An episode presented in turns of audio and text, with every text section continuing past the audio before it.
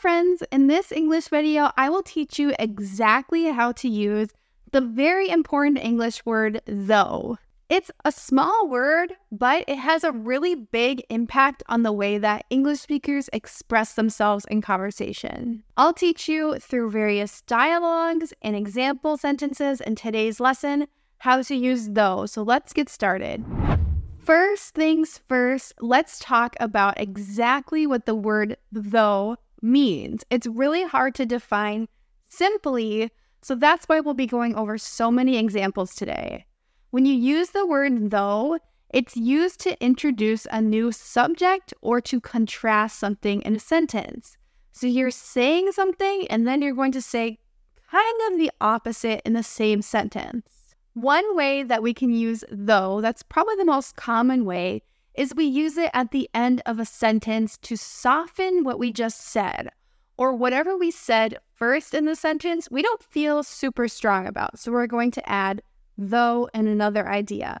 Let's look at a couple important examples. I want to stay up late and watch a movie. I'm tired though. So even though you just said you want to stay up late, you contrast it by saying you're tired though. And we could say for this sentence, though I'm tired, but I find that American English speakers most commonly add though at the end of sentence. But either way makes sense and is correct. I didn't think I could run a marathon, but I finished though. So even though you didn't think you could do it, you proved it wrong though. And this is the same thing we could contrast it by saying, though I finished, but it's more natural for native speakers like myself to say, I finished though. We can commonly use though in the middle of a sentence, and it makes the statement a bit more strong. But I will say in casual conversational spoken English, we tend to put though at the end of a sentence. But here are a few examples where it's perfectly acceptable to have it in the middle. She is really talented, though she doesn't believe in herself. So again, we're contrasting two different things. So the first part of the sentence, we're saying she's really talented. That's a good thing.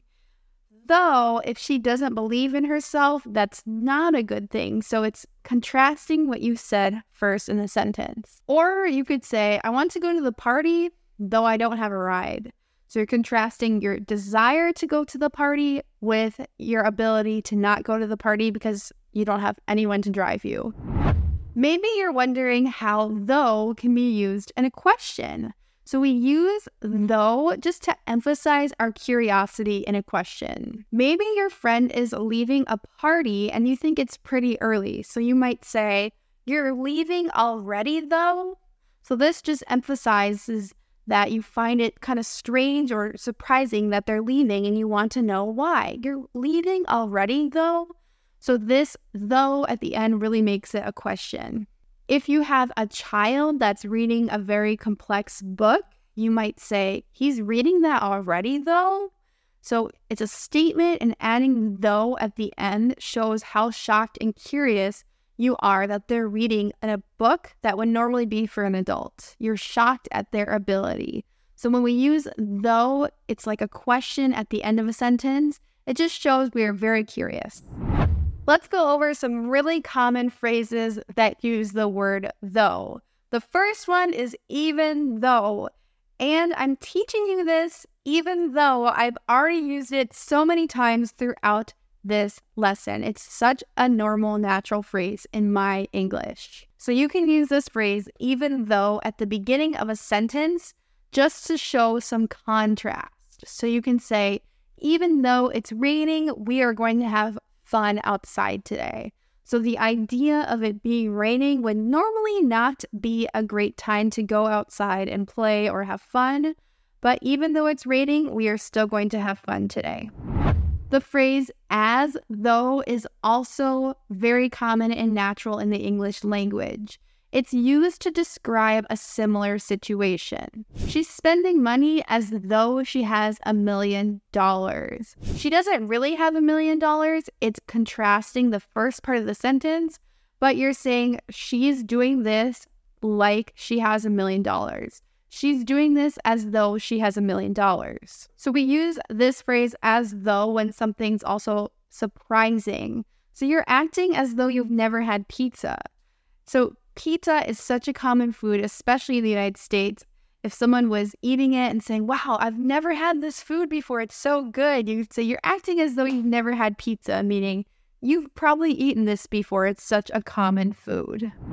And another common phrase that's used with the word though is though it may be. So we use this phrase to introduce a possibility. Though it may be hard, you should still study English. So for some people, it might be hard. For a lot of people, it might be hard to learn English, but we're just introducing that as a possibility. And we can say, even though it might be hard or though it might be hard, and they pretty much mean the same thing in English. I love this dress, but it costs a lot of money. Yeah, even though it costs a lot of money, you should buy it. I just want to relax this weekend. That sounds great, but we have a big project due on Monday, though. True, though maybe I can work on it Saturday morning. Sometimes we don't really need to use the word though in our sentence. The sentence would mean the same thing without the word though, we just add it in naturally for emphasis. So, this is a really hard thing to learn when you're learning the English language, but you'll start to notice it now that I've pointed it out to you. You might say to someone, I told you not to do it though. This means the same thing as I told you not to do it, but it just emphasizes that you said it before, you told them not to do it though. We just add that word though to really hit the point that we said it before. You could say, My sister does not like to sing in front of people. She's really talented, though.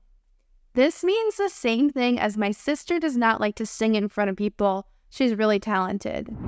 Before I wrap up this lesson, you need to make sure that you're not making this common mistake with though. Two other words in the English language are always confused with though, mainly in writing through and thought. So make sure when you proofread or read your writing for errors, you have spelled though, through, and thought all correctly because, of course, they do not mean the same thing at all. Even though it's difficult, I know now I have taught you how to use though. Though. Hopefully that sentence made sense to you because there are so many different ways that you can use the word though in the English language. Let me know your example sentence in the comments below, and I will tell you if you are correct. I hope to see you in the next English lesson and visit EnglishWithKayla.com to sign up for my six week upgrade to native English course. I'll see you guys in the next lesson. Thanks for watching. Goodbye.